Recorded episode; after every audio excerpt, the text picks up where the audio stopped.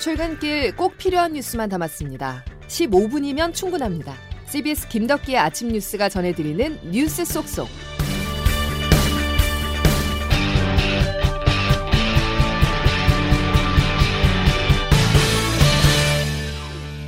여러분 안녕하십니까. 5월 27일 김덕기 아침 뉴스입니다. 제8회 전국 동시 지방선거와 국회의원 보궐선거 사전투표가 오늘과 내일 이틀 동안 전국 3,500여 곳에서 진행됩니다. 대선이나 총선에 비해서 지방선거의 투표율은 상대적으로 낮습니다. 역대 지방선거 사전 투표율은 지난 2014년 11.49%, 2018년에는 20.14%였는데요. 과연 이번 선거에서 얼마를 기록할지가 관심입니다.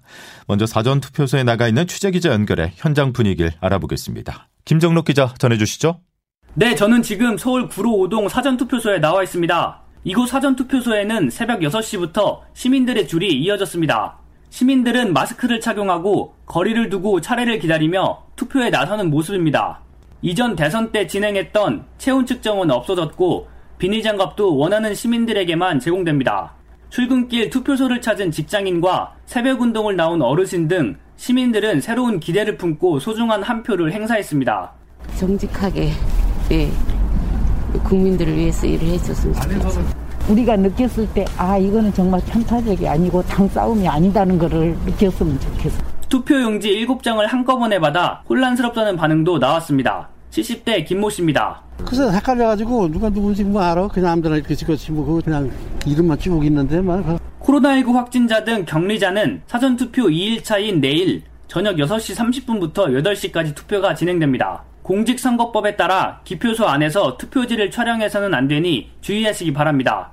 지금까지 구로 5동 사전투표소에서 CBS 뉴스 김정록이었습니다. 사전투표에서 소중한 한 표의 권리가 올바르게 행사되기 위해서는 투표장으로 향하는 유권자분들의 주의가 필요합니다.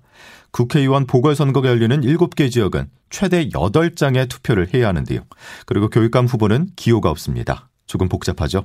양승진 기자가 설명해 드립니다. 오늘과 내일 이틀간 지방선거, 국회의원 보궐선거의 사전투표가 전국 3,500여 개 투표소에서 실시됩니다. 유권자는 오전 6시부터 오후 6시까지 신분증만 있으면 전국 투표소 어디서나 투표할 수 있습니다. 모바일 신분증의 경우 화면 캡처 등 저장된 이미지는 인정되지 않으며 앱 실용 과정을 확인합니다. 유권자는 투표용지 7장을 한꺼번에 받게 됩니다. 세종특별자치시와 제주특별자치도에서는 각각 4장과 5장을 받습니다. 국회의원 보궐선거가 치러지는 7곳에서는 유권자가 8장의 투표용지에 기표해야 합니다. 교육감 선거는 후보자 기호와 정당명이 따로 없어서 후보자 이름에만 기표하면 됩니다. 자신의 선거구 밖에 있는 사전투표소에서 투표하는 관내 선거인의 경우 기표 후 투표용지를 회성용 봉투에 넣어 봉함한 뒤 투표함에 넣어야 합니다. 중앙선거관리위원회는 사전투표소가 혼잡할 가능성이 크다면서 가급적 일찍 투표소를 찾아줄 곳을 권장했습니다. CBS 뉴스 양승길입니다. 안정이냐 견제냐 어느 쪽에 힘을 실어줄지는 이제 유권자들의 손에 달렸습니다. 여야는 투표하면 이긴다를 외치면서 지지층 결집에 힘을 모았습니다. 사전 투표는 아무리 강조해도 지나치지 않습니다. 하루의 투표가 3일의 투표를 이길 수가 없습니다. 이번 선거에서 여론조사 또 대세론이라는 허상이 유권자들의 안목을 흐리게 하고 있습니다. 하지만 선거 결과를 좌우하는 것은 유권자 여러분들의 투표일 뿐입니다. 자, 이제 정치부 윤진아 기자와 지방선거 판세를 분석해 보겠습니다. 윤 기자, 어서 오시죠. 안녕하세요. 자, 이번 지방선거는 어, 4장에서 최대 8장의 투표를 해야 하는데 보통 저희가 어디가 이겼냐 할 때 지표로 따지는 건 역시 광역단체장 17곳 여기를 기준으로 판세를 봐야 되겠죠. 예, 그렇습니다. 17곳이에요. 홀수잖아요. 어디가 이겼는지도 깔끔하게 나옵니다. 예. 지금까지 발표된 여론조사를 이렇게 전반적으로 살펴보면은 국민의힘이 9곳, 민주는 4곳 정도가 앞선 것으로 보입니다. 어, 국민의힘의 경우를 보면 서울, 강원, 그리고 영남권, 그리고 충북, 충남에서 앞서고 있고요. 민주당의 경우는 제주도와 호남권 이렇게 앞서고 있습니다. 예.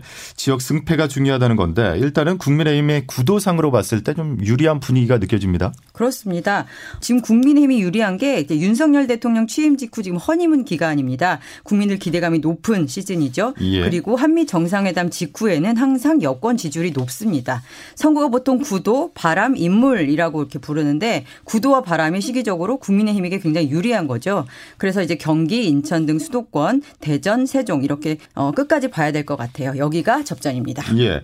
자, 상대해야 되는 민주당 똘똘 뭉쳐야 되는데 지금 내홍으로 여러 가지 파열음이 들리고 있습니다. 맞습니다. 그래서 선거 구도를 압도하기 위해서 민주당은 어, 열심히 해야 되는데요. 그래서 나름 이 지역 일꾼론을 내세우고 있습니다. 예, 예. 그러니까 민주당 지지율에 비해서 선전하고 있는 후보들 보면은 인물론을 앞세우고 있기도 합니다. 민주당과 이렇게 대놓고 엮이기가 싫다는 좀 인상도 받아요. 그래서 이재명 선대위원장 지역에 오지 말라. 우리끼리 하겠다. 이런 얘기까지 나올 정도입니다. 게다가 최근에 성비 문제나 박지원, 윤호중, 그 비대위내 갈등 문제도 계속 이어지고 있잖아요. 예, 예. 그래서 결과적으로 국민의힘이 뭐 최대 13곳까지 싹쓸이할 수 있다. 이런 얘기까지 나옵니다. 예. 그 구청장 선거도 잠깐 볼 수 있는데요. 4년 전에는 민주당이 25곳 중에 24곳을 싹쓸이했거든요. 예. 이번에는 민주당이 절반만 지켜내도 나름 선전이라고 볼 정도입니다. 예. 그러니까 지금 분위기를 종합해 본다면은 새 정부 초반 여소야대 국면에서 국정 동력도 국민의힘이 챙길 가능성이 높다. 이렇게 봐야 되겠죠. 네, 대체적으로 그렇습니다. 다만 경기도가 어떻게 될지를 좀 마지막으로 보면 될 것 같아요. 전국적으로는 민주당이 이제 지는 결론이 되겠지만 경기도를 이기면 민주당이 이기면 그래도 체면치레는 합니다. 예.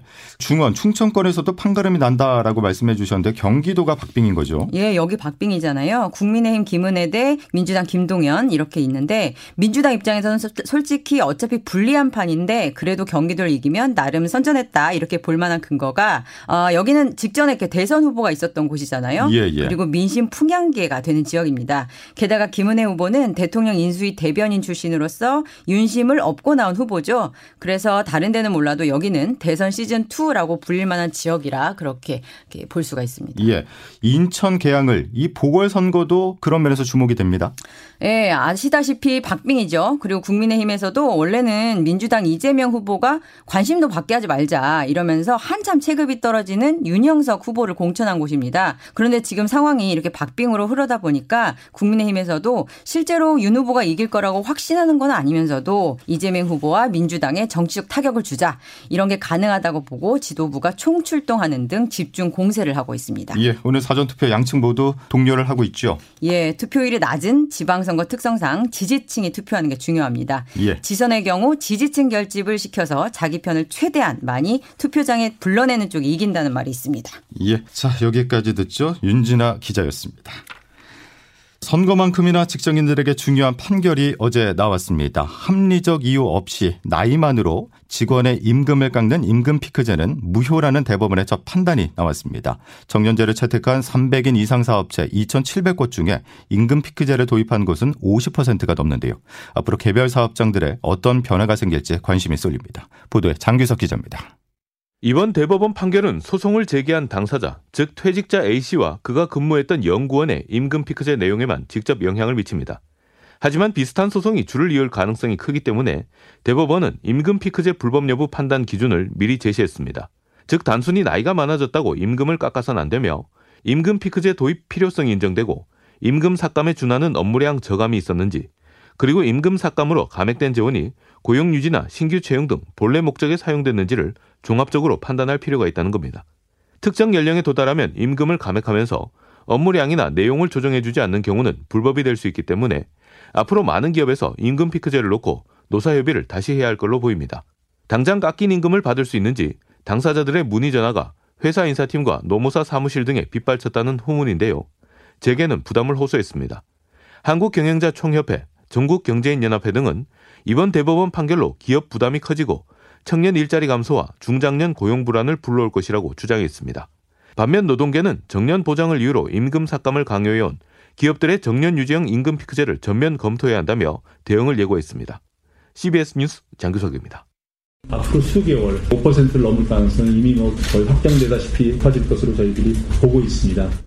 이창용 한국은행 총재가 경기 침체보다 물가를 잡는 게 더 중요하다면서 어제 기준금리를 다시 한번 0.25% 인상했습니다. 두 달 연속 올리는 건 15년 만으로 한국은행이 예측한 올해 물가 상승률 4.5%가 현실이 될 경우 14년 만에 가장 높은 기록입니다. 박철원 기자의 보도입니다. 한국은행 금통위는 1.5%인 기준금리를 1.75%로 0.25%포인트 인상했습니다. 금통위가 두 달 연속 기준금리를 인상한 건 14년 9개월 만입니다. 이번 인상 결정은 무엇보다도 고공행진하는 물가를 고려한 것이었습니다. 한은은 올해 소비자 물가 상승률을 기존의 3.1%에서 4.5%로 대폭 상향 조정했습니다. 올해 말과 내년 초까지 4%대 물가 상승률이 이어질 가능성도 있어 기준금리 인상으로 선제 대응해야 한다는 것이 한은의 시각입니다. 이창용 한은 총재입니다. 물가 상방 위험과 하방 위험이 동시에 확대되고 있지만 현재까지 전개 상황에 비춰보면 성장보다는 물가의 부정적 파급 효과가 더 크게 예상되는 만큼 이에 따라 오는 7월과 8월 금통위에서도 한은이 기준금리를 인상할 가능성이 큽니다. 금리 인상에 따라 취약계층의 부담이 늘어날 수 있다는 지적에 대해서는 각종 정책으로 대응할 문제라며 금리 인상이 불가피하다는 점을 강조했습니다. CBS 뉴스 박초롱입니다. 강원 홍천 돼지 농가에서 올해 첫 아프리카 돼지 열병이 발생하면서 돼지고기 가격에도 영향을 줄 것으로 보입니다. 당국은 확산 차단을 위해서 이 농장에서 사육하는 돼지 1,500마리를 모두 살처분하기로 했습니다. 최근 사료값 인상 등의 원인으로 가파르게 상승한 돼지고기 값이 아프리카 돼지 열병으로 인해서 더 오를 수 있다는 우려가 나오고 있습니다. 다음 소식입니다. 세계적인 그룹 방탄소년단 BTS가 백악관에서 바이든 대통령을 만납니다. 최근 미국에서 심각한 사회 문제로 떠오른 아시아계 증오범죄 대응을 논의하기 위해서인데요. BTS가 다양성을 상징하는 인물로 자리매김했다는 평가입니다. 워싱턴에서 권민철 특파원입니다. 백악관은 BTS가 오는 31일 백악관에서 조 바이든 대통령을 만난다고 오늘 밝혔습니다. 초대자는 바이든 대통령, 목적은 아시안 증오 범죄 등 논의를 위해서입니다.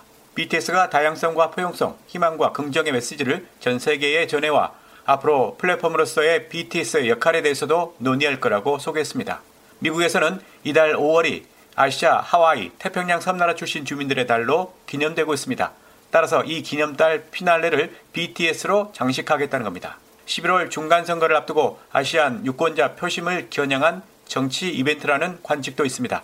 그렇더라도 BTS도 그동안 아시안 혐오 문제에 목소리를 내겠다고 했던 터라 명분도 있습니다. 사실 미국에선 코로나 대유행 이후 아시안에 대한 인종범죄가 크게 늘었습니다. 재작년 3월부터 작년 말까지 보고된 건만 만 건이 넘었습니다. 이 때문에 바이든 대통령도 작년 취임 직후 코로나 증오범죄법에 서명하기도 했습니다.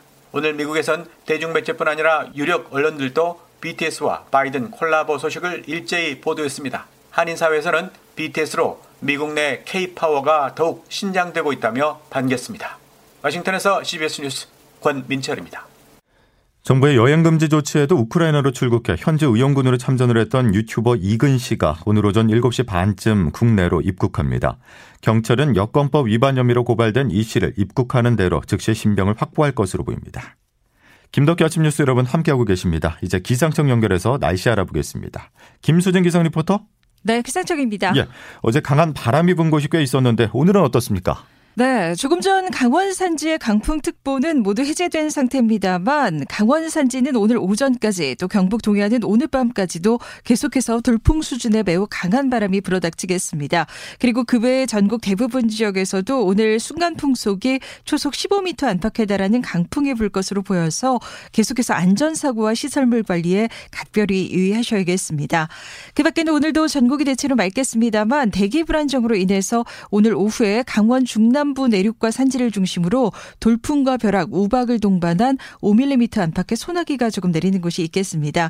그리고 오늘도 중부지방은 평년 수준의 더위가 이어지겠지만 남부지방은 평년 기온에 웃돌아서 조금 더 덥겠는데요. 대구의 한낮 기온이 30도까지 오르겠고 광주 대전 27도, 서울 춘천 25도의 분포로 여전히 일교차가 무척 크겠습니다. 하지만 주말인 내일은 대구 강릉이 33도, 서울도 29도까지 오르는 등 또다시 한여름 같은 때이른 더위가 찾아오겠 습니다.